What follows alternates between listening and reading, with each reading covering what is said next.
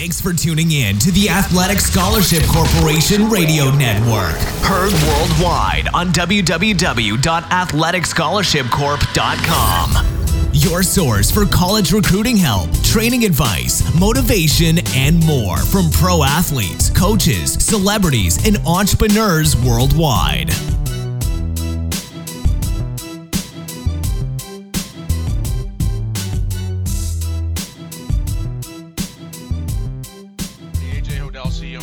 Athletic Scholarship Corporation, found on the web at www.athleticscholarshipcorp.com and also collegeshowcases.com.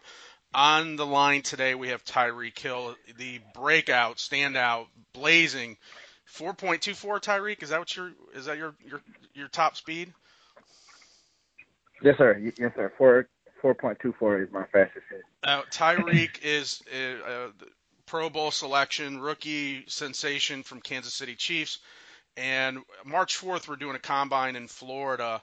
A little unique twist on the recruiting. It's going to be live broadcasted. Each station's going to be laser time and broadcasted to every college mm-hmm. coach across the country. Tyreek, uh, what, what, what's your take on that? How did you feel when your people came to you and said, "Hey, we you know, do you want to do this combine and this is what we're doing?" What was your your response to that? Oh man, like uh, I was fired up about it. Um, I think, I think uh, anything that uh, gives back to the kids, and then just and, and then uh, just show them um, what it takes to get to the main goal is is, is great. So I I mean um, like I said I was fired and um I was ready to go. now you're 22 right now, correct? Yes, sir. Yep. So you, I know you dealt with some adversity, some choices, and, and we all have, and, and we're not going to really go into it. But I know that um, just from an outsider and a fan of the league and and what you've brought to the table and how you've dealt with things and, and being a rookie and, and being a celebrity. Uh, how tough is that on you as a young man? You're still 22. At the end of the day, you, you just legally are start, allowed to start drinking a year ago.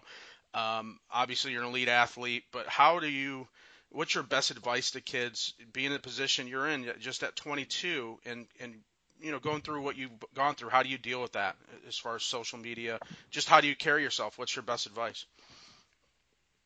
I mean, um, my best advice to them is just keep people around them um, who's gonna motivate them, and then uh, just uplift and and then uh, just uh, uplift them to uh, higher standards. You know what I'm saying? So just stay hungry. Like uh, my grandparents, um, I always kept them around me. I didn't uh, I didn't have many friends. So like uh my grandparents like they motivated me a lot and like they uh they always was behind me pushing me like to to uh greater standards. So i feel like without them like i wouldn't even i wouldn't even be where i am today. So i just want to give shout outs to them. Now you played um coffee high school right? In, in uh georgia Yes, sir. Okay, and and then you did. I know you did some combines, some camps. If I'm not mistaken, in high school you clocked like a four two five, right, at a night camp. Yeah. How did that? I mean, how? I, I know there's not a simple one word answer or sentence. Uh, how in the heck do you train, or how do you prepare to be that fast? I know it's God given. A lot of it is God given. It's it's genetics and obviously training. But what do what do you think's a game changer for the kids that are listening when they're trying to get faster? Or what should they focus on to get that better time?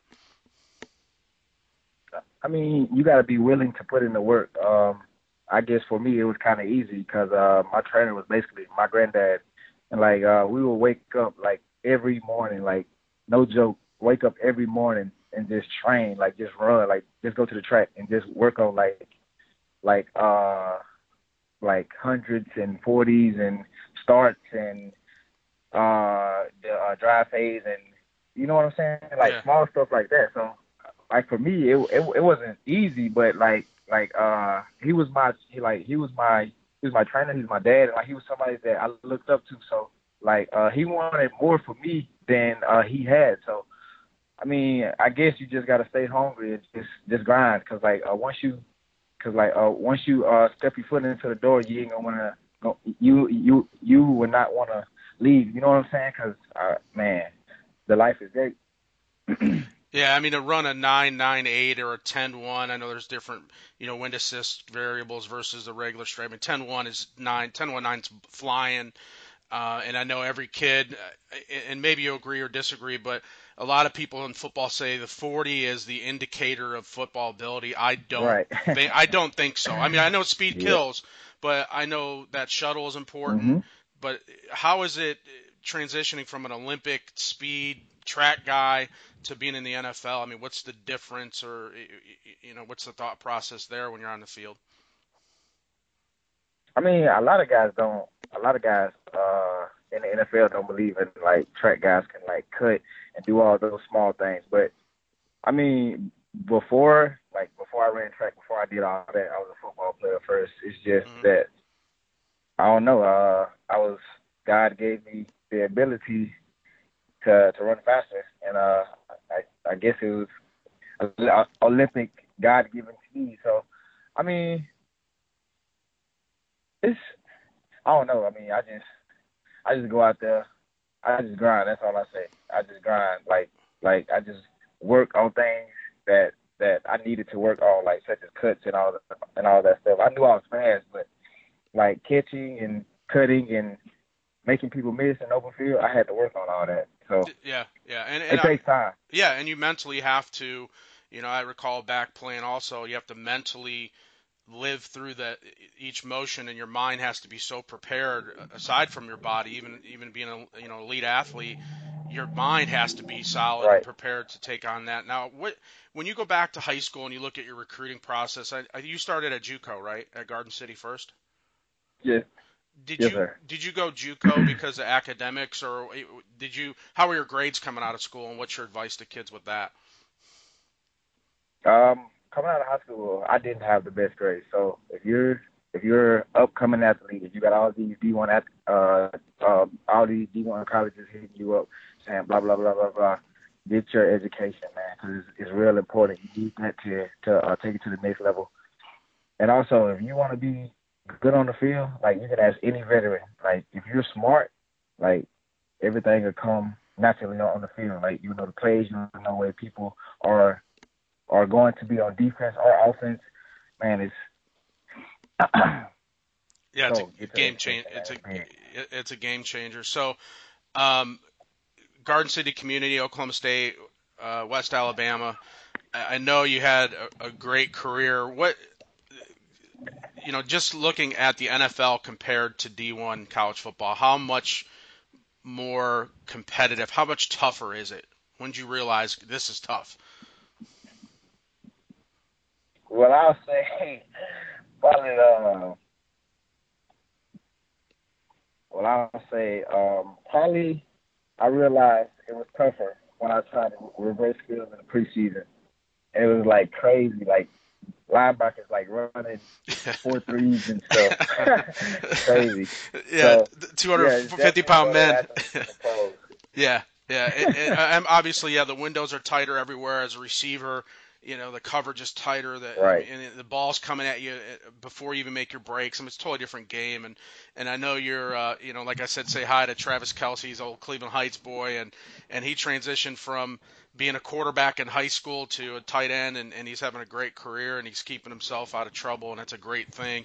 Now, um, I'm really excited to have you on, on our team for this camp, and, and I think it's going to be really beneficial to a lot of these kids just to have a guy that's an elite Right. track guy, knows the 40. I, I'm just excited to see you working with the kids and give them a little bit of help. And obviously, we're there to help them get recruited and exposure.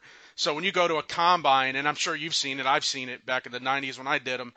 You, you get a guy show up at a camp and he's just not ready. It's like, why are you even here? But I know there's going to be some kids that are going to look up to you and say, you know, man, how do you run that fast? Can you help me with something real quick? So I'm I'm excited, just like I was when I did it Oh, yeah. Josh Cribbs, Josh Cribbs and I had about 220 Uh-huh. kids. We had a great camp.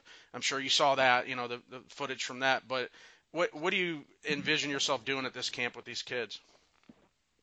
Um, just helping them, uh, like you said, work on their forties, and then just uh, try to give them the best advice I can, like to uh, help them stay out of trouble and uh, get the right grades, and uh, so like just keep them hungry. You know what I'm saying? Because it's gonna take a lot to uh to uh, make it to the main goal. But I mean, some say it's, it's easy, some say it's hard. But I feel like if you want it bad enough, like anything's achievable in this life.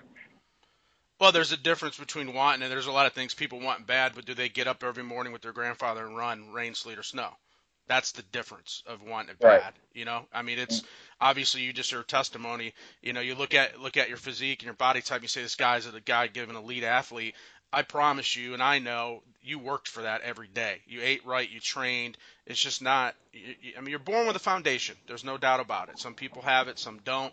But it's. It, would would you say it's right. ninety percent work and diet and training at the end of the day?